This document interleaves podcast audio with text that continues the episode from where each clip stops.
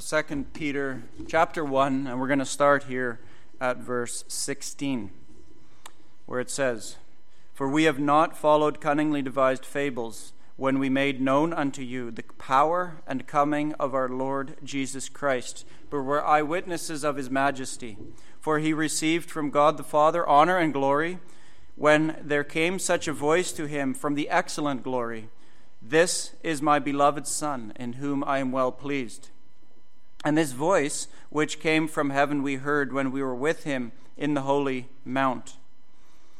We have also a more sure word of prophecy, whereunto ye do well that ye take heed, as unto a light that shineth in a dark place, until the day dawn and the day star arise in your hearts. Knowing this first, that no prophecy of the Scripture is of any private interpretation, for the prophecy came not in old time by the will of man but holy men of God spoke as they were moved by the Holy Ghost. So far.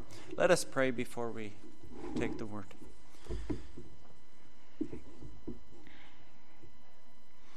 Holy God, we come before you. These are your words. Lord, may you speak through them to each one of us.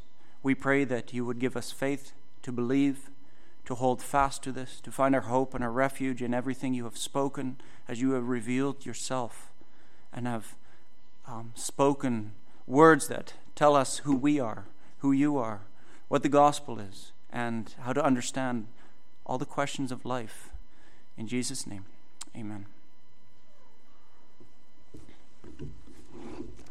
This morning I have three points that I want to draw out of the text, and we're dealing with verses 20 and 21. And the words, uh, the three points, sorry, are these the word not self contrived. Number two, the word not self inclined. Number three, the word spirit designed. So the word not self contrived, the word not self inclined, and the word spirit designed. So those are the three points. And so, first of all, the word not self contrived. We have to remember where we've been in this text, and it really starts here at verse 16, where Peter is answering the charge that is simply this from false teachers saying, You've made it up. It's not biblical that Christ is coming again. And so it's all about the second coming of Christ. Peter takes the charge, says, Hey, I'm not making this. We are not making this up. We're not following cunningly devised fables. And then he brings in the transfiguration as a case in point that Christ is coming again because at the Mount of Transfiguration, the glory of the returning Christ was seen ahead of time. It's called prolepsis, so ahead of time for the glory that would come.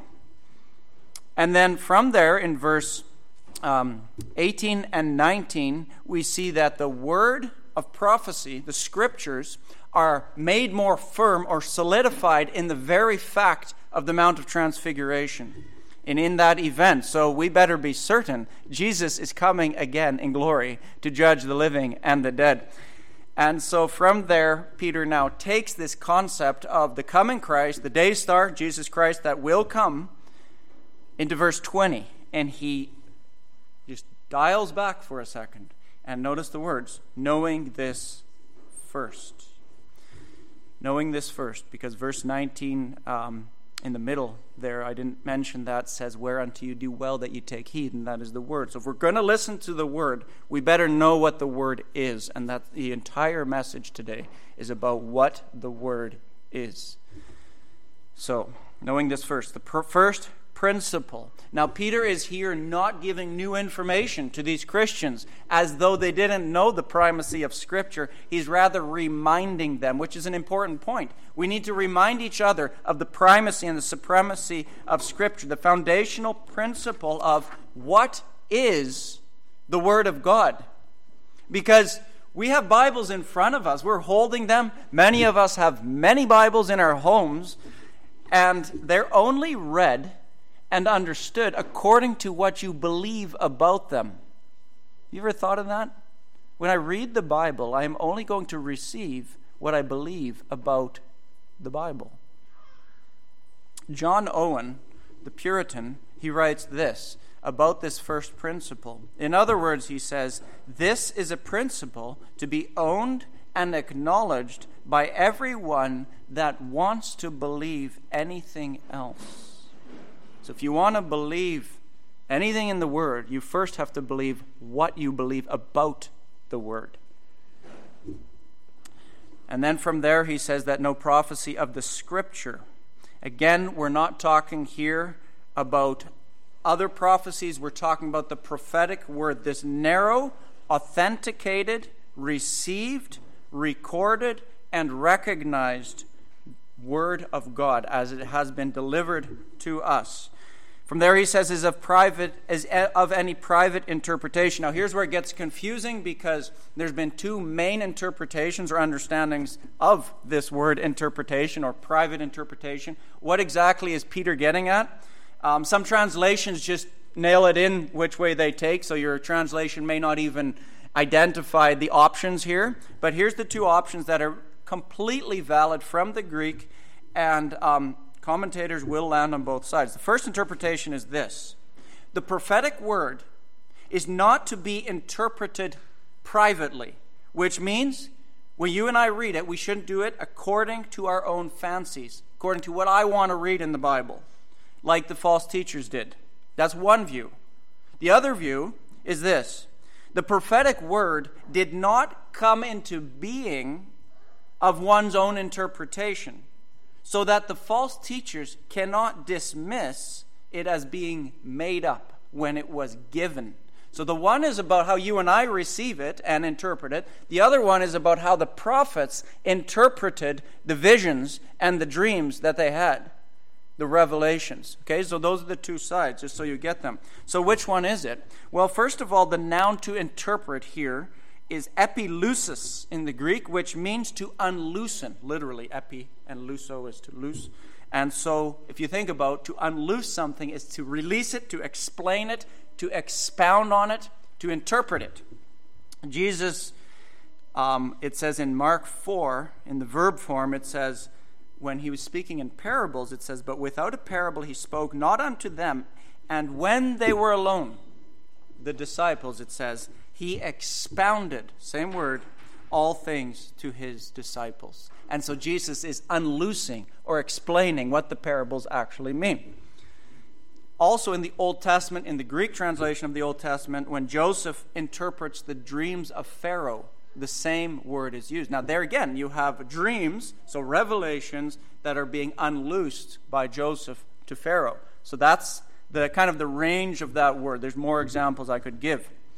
So, first of all, on those who take the view that what this text means is that we should not interpret the Bible according to our own private interpretations, they will argue it this way. They say that since Peter has just defended the apostolic interpretation, so that of Peter, James, John, and the apostles, therefore, it seems logical that the first principle, the, knowing this first, for you and me is that we should not make up our own interpretations, but we should follow the apostolic interpretations. So don't make up your own, don't be private, don't make your own little thing. Follow the apostolic interpretation. That does seem like a logical way to look at this text. Probably the strongest evidence for that view would be at the end of this book, if you flip your page over to chapter 3, verse 16 where it says, referring to the Apostle Paul's writings, and notice what it says about Paul's writing. Peter says in verse 16, as also in all his, Paul's epistles, speaking in them of these things, in which are some things hard to be understood. So it's talking about understanding Paul's letters. But look what he says then which they that are unlearned and unstable wrest or twist, as they do also other scriptures unto their own destruction. So basically, Peter is saying these teachers are twisting, misinterpreting the Word of God. And that's the problem. That's why they come up with all their bad teachings. And so, Peter in chapter 1, where we're at, is basically saying, don't be like them. Don't twist, don't wrest the scriptures to your own private interpretation. That is a very cogent view. That's not the view I'm going to take this morning, even though it has a lot going for it. But I did want to lay it out there because it is like I said, a view that some commentators take. But the lion's share of commentators, all the way from Calvin through the 17th and 18th and into today um, time uh, centuries, are all taking this view. And it is the one that I think fits the context best. No prophecy of scriptures were of the prophets, them, own clever interpretations of the facts, the dreams, the visions, and the events that they had in front of them. They, the prophets, were not making this stuff up. They weren't just doing forecasts. They got the dream, and then they kind of forecasted their interpretations out of those dreams, those visions, and those revelations. That would be the view I would take because against the false teachers, he's basically saying that the scriptures, the Word of God, do not reflect speculative contrivances. That's why I get the word contriving, making this up, of mere mortals. That means, if you think about this, that the prophet was both the recipient of the phenomenon, the vision and the dream, and the interpretation of the vision and dream. So both came from God. He got the message, and when he gave the message, that comes from God too. That's what it's saying. This means, if you think about what that means, that the prophet himself didn't necessarily even understand what he was saying because it came from God and came out of him as a mouthpiece to the people. And so that's why it even says in 1 Peter that the prophets sought diligently to understand when the Christ would come. They didn't even understand. And so that's what I believe it means. He was both a listener and in the same humble position as you and I, patiently waiting and watching as God, through redemptive history, unfolds His word to us. And the reason that this will be what most commentators think is what it means is because of the next verse, which opens up with the word for. For is an explanatory conjunction, which means it's explaining or deepening what he's just said. And like I said, every commentator basically hinged on that and says the only interpretation of this text that makes sense is the one I just gave to you because of the next verse. Also, to defend this interpretation, some commentators, I think, rightly pointed out, and it will not be clear in our English, but I think it's foundational to understand that when it says here, knowing this first, that no prophecy of Scripture, it's only one word, is. The, the word there is is ginomai, which means became as opposed to is estin in the Greek. There's two different words that could be used here. Well, ginomai means orid, originated or became. So he's speaking of the origination, the beginnings of the prophecy. And again, that's not too clear in our English versions, but it is clearer in the Greek. So all those reasons makes guys like John Calvin say this. The fact that the prophecy did not come from man is everything in question in this text. Matthew Poole, also a Puritan, would say this The question is not this who has the authority to interpret the Bible? It's not about authority of interpretation that we now have, have but the authority is in what about the authority of the penman to write it? And that is why we have to listen to the word, because we have to understand where it came from and how it was transcribed to us. All of this means this the very beginning or origin of the Word of God requires for us humility, a weightiness, and a care when we handle the Word, when we realize there was absolutely no human input into the words we have in front of us. It also means this that when the scoffers and false teachers misinterpret the Bible, that's not the only thing they're doing. They are actually also denying the very doctrine of the inspiration of the Word of God. Because they are doing the one half, something came from God, but the human side in its transcription must have gotten jumbled and messed up and so they are affecting what we understand about the Word of God. You spend one minute at a Christian bookstore or looking online at Christian books, and you will be exposed to all sorts of ideas novel insights as to who God is, mankind, and meaning. And these are the prophets and the pundits who think they understand the words of God and are unloosing new revelations, new visions, new dreams for man.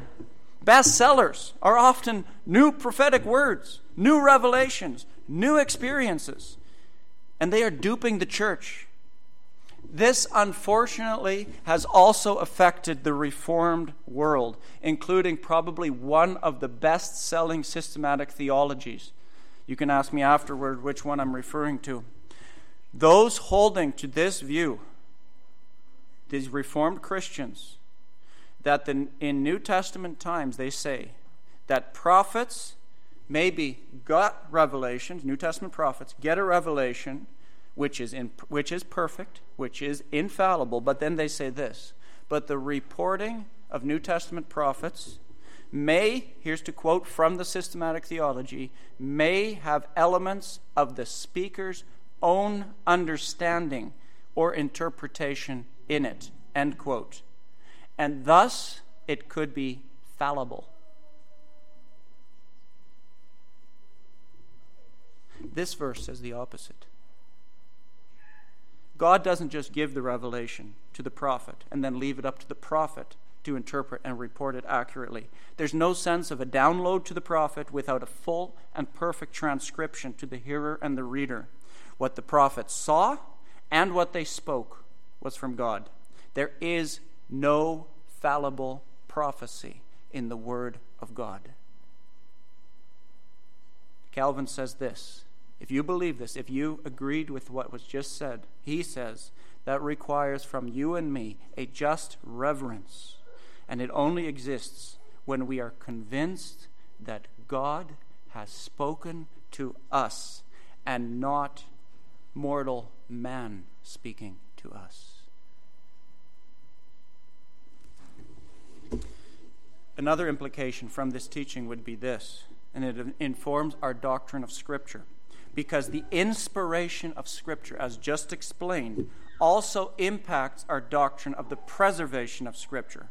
John Owen, again quoting the Puritan here, says this about the Scriptures. He says, God's mind was in the Scriptures in such a way that they were incapable of being changed or altered down to the least iota or syllable so by God's good and merciful, merciful providence, providential dispensation, in his love to his word and church, here's the preservation his whole word, at first given by him, is preserved to us entire in the original languages. And we hold to that voraciously. The first principle, then, that we must remember is that the church, you and me, have the very Word of God present in the copies in our hands. We have a more sure word of prophecy. Second word.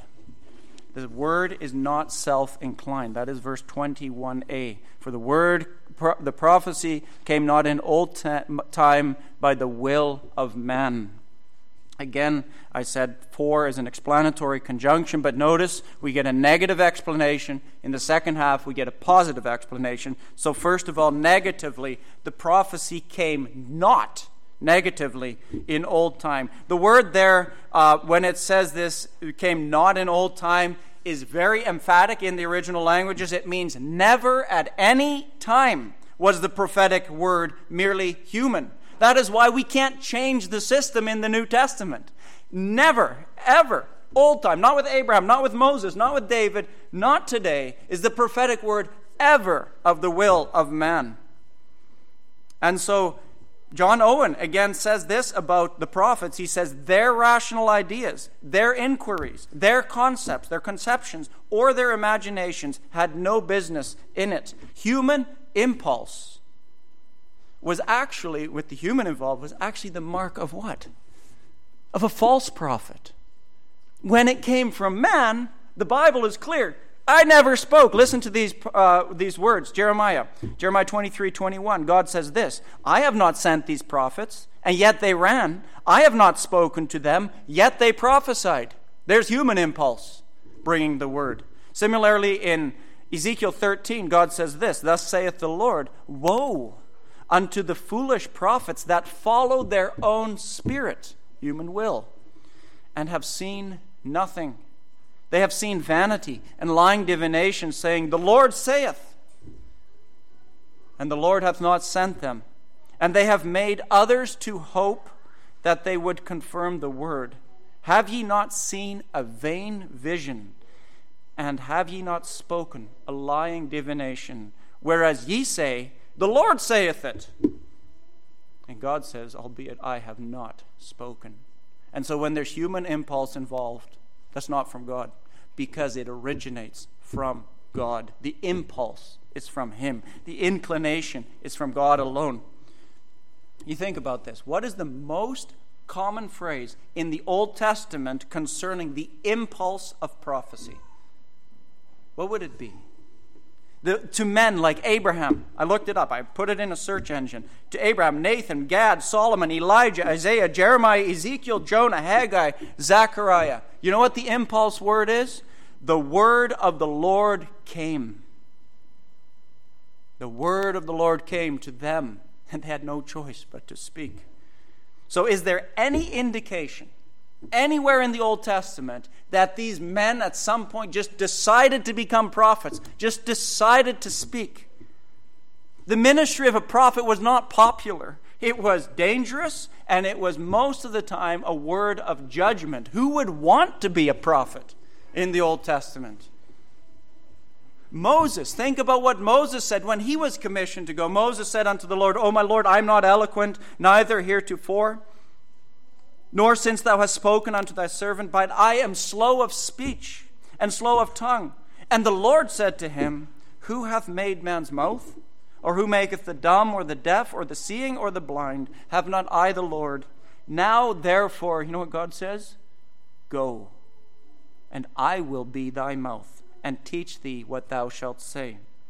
You remember the sons of Korah that challenged challenged the leadership and Moses it says in number 1628 says this hereby shall ye know that the Lord hath sent me to do all these works and then he says this for I have not done them of my own mind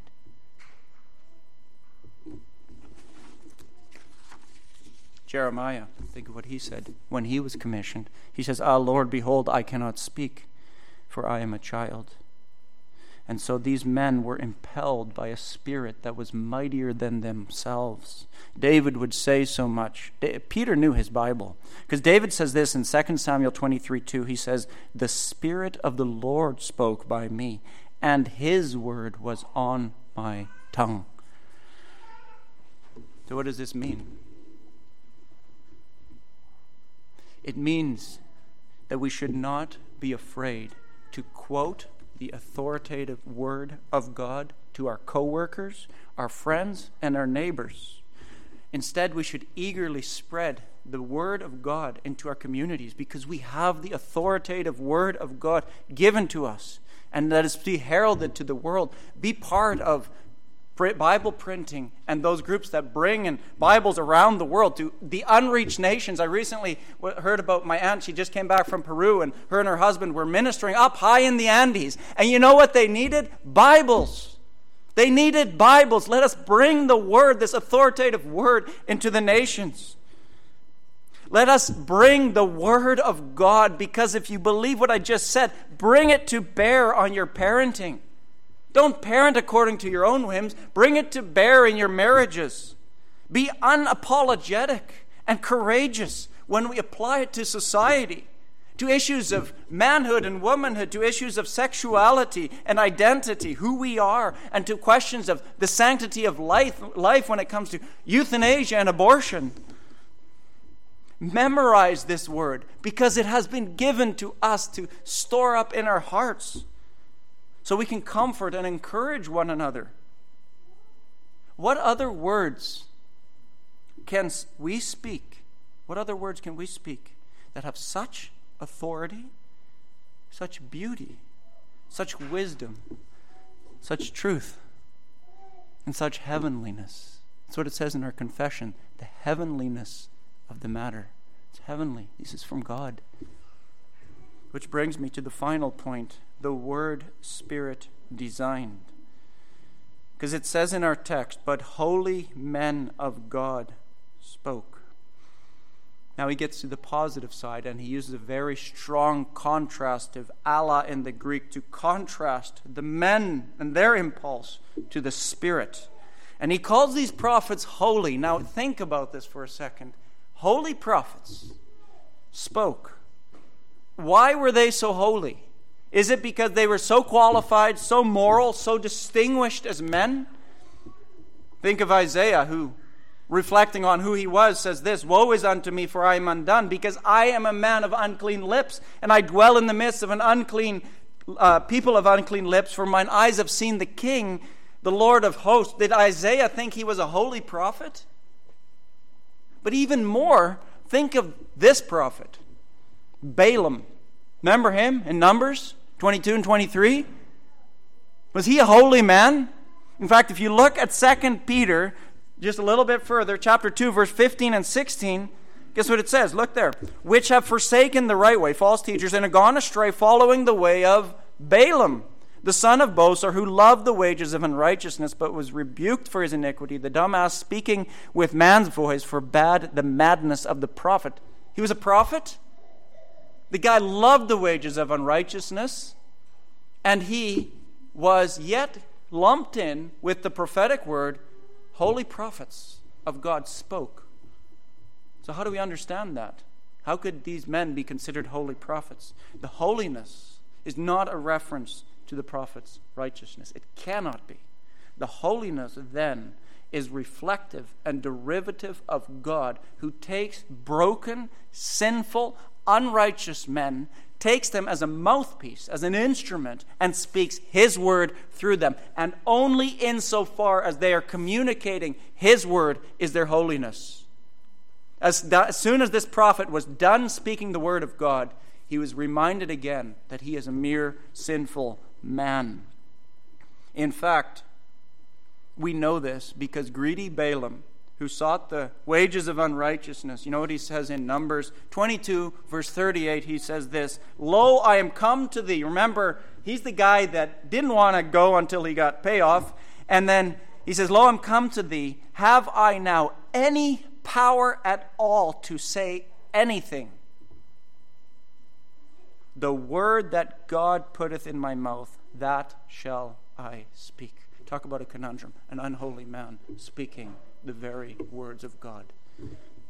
And so the last phrase, very important phrase, spoke as they were moved by the Holy Ghost. This word to be moved is probably the central word in the entire pericope, the entire section from verse 16 to 21, because it is the, the word that grounds this whole section. It is actually used five times. But before I get there, Here's a question Have you ever heard people say about the Bible that the Bible is the Word of God only insofar as it contains what God has spoken? So it contains human words and man, God's words. So it contains the Word of God, but is not necessarily 100% the Word of God. I got that at college, in sem- or not seminary, when I was in college. They told me that. The Bible contains the Word of God. That's not true. And that's why this word is so important. phero, phero. They were carried or moved or born by the Holy Ghost. Like I said, it's used five times. Look carefully. Verse 17 is our first instantiation of this word. For he received from God the Father honor and glory when there came. There's our first one. When there carried to him such a voice from the excellent glory. Verse 18, and this voice which came same word, from heaven, was carried from heaven, we heard. And now in verse 21, it actually gets used twice. It says, For the prophecy came or was carried in old time, not by the will of men, but holy men of God spoke as they were moved or carried, borne by the Holy Ghost. You know, when the Apostle Paul, remember when he was a prisoner at sea? And they're on his way to Rome. He had appealed to Caesar, and he's going there, and he's in chains, and this massive storm hits. And remember that they're worried for their lives, and it says, When they had taken up and used all the helps they had, they undergirded the ship, and fearing lest they should drive into the quicksand. You know what they did?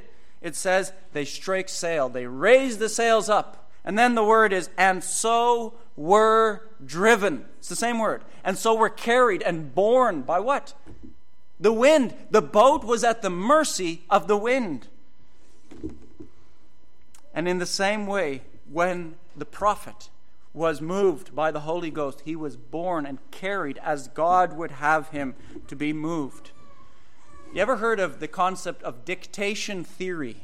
About the Word of God. Dictation theory says this that God robotically took these men and spoke to them robotically, that it doesn't account for the personalities, the environments, the talents, and the educations. There's no human element involved. Well, of course, there's human element because the prophets were all different. Some were priests, some were farmers.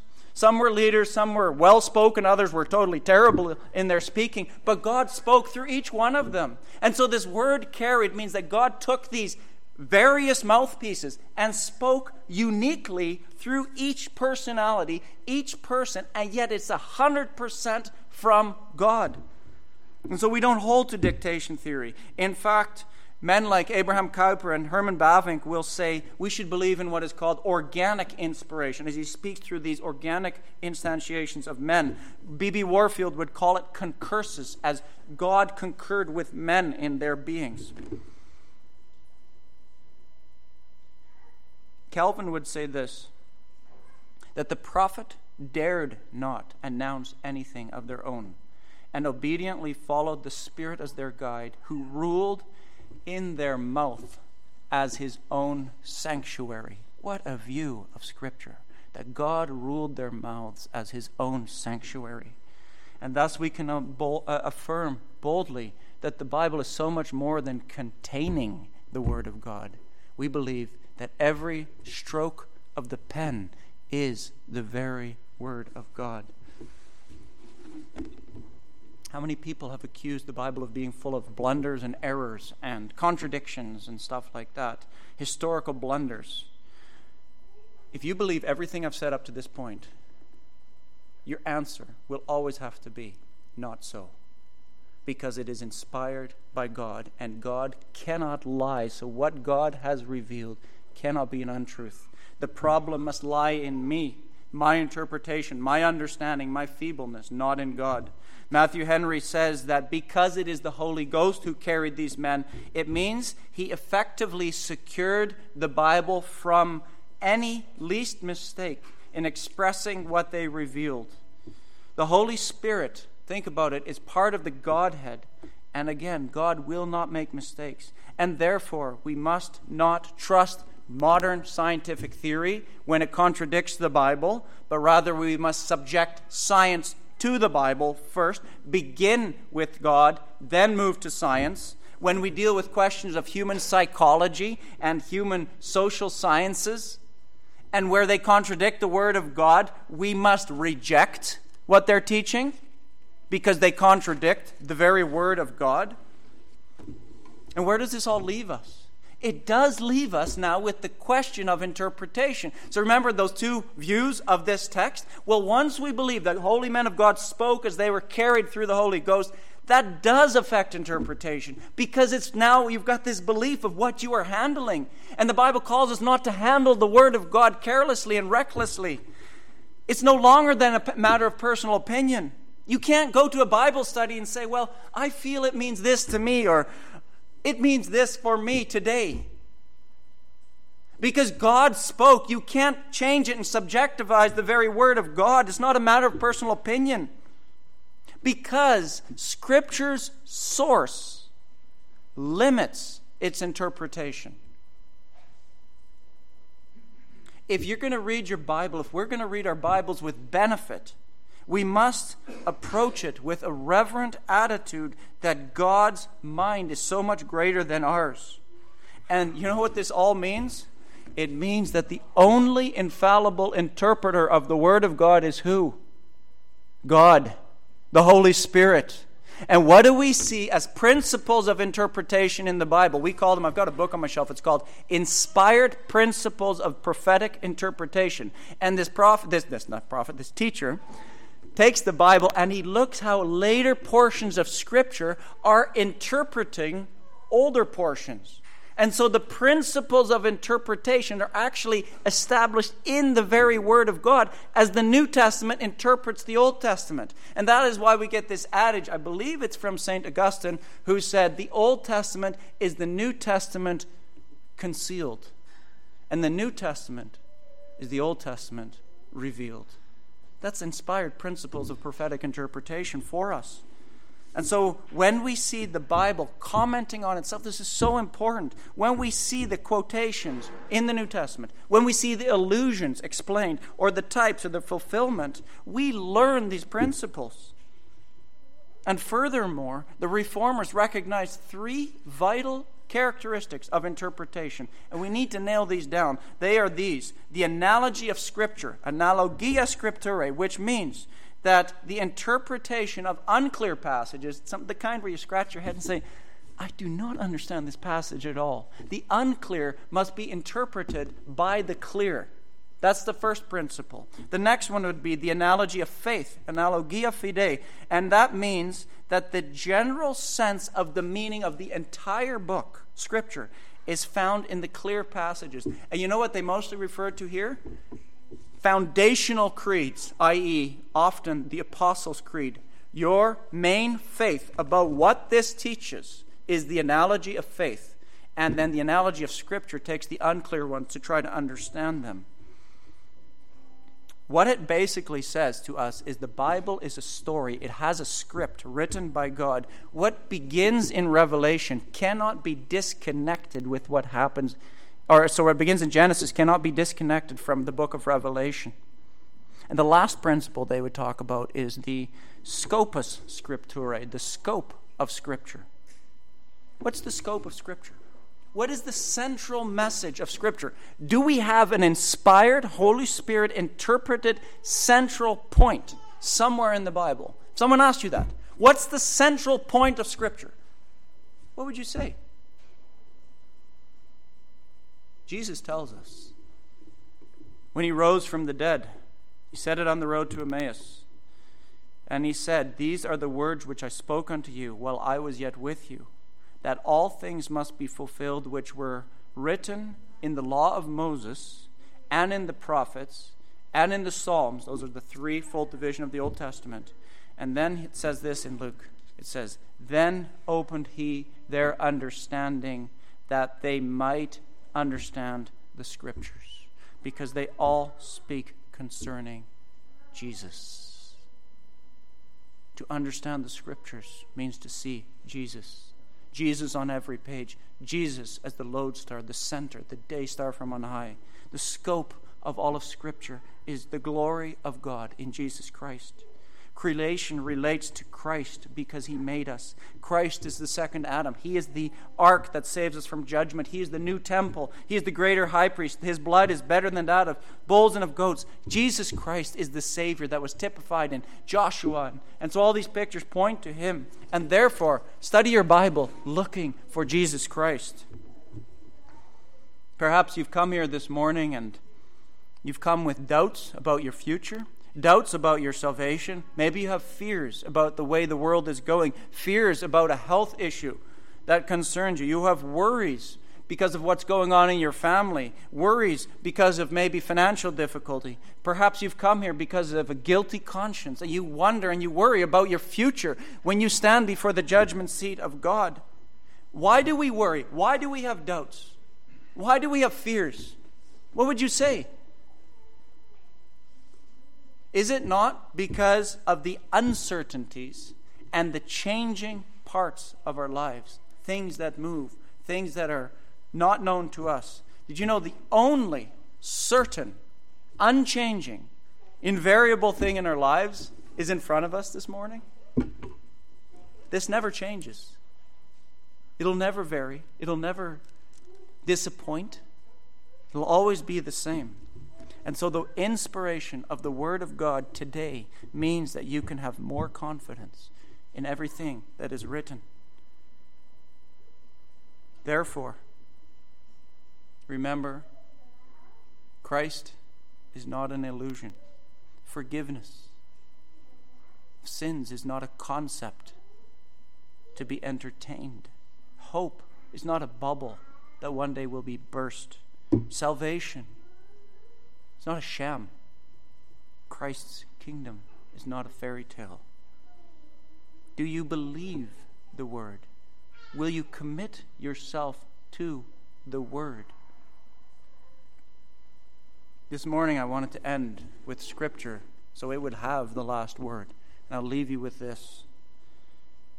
Paul says, For the scripture saith, Whosoever believeth on him shall not be ashamed, for there is no difference between Jew and Greek, for the same Lord over all is rich unto all that call upon him. For whosoever shall call upon the name of the Lord shall be saved. Amen. Let us pray.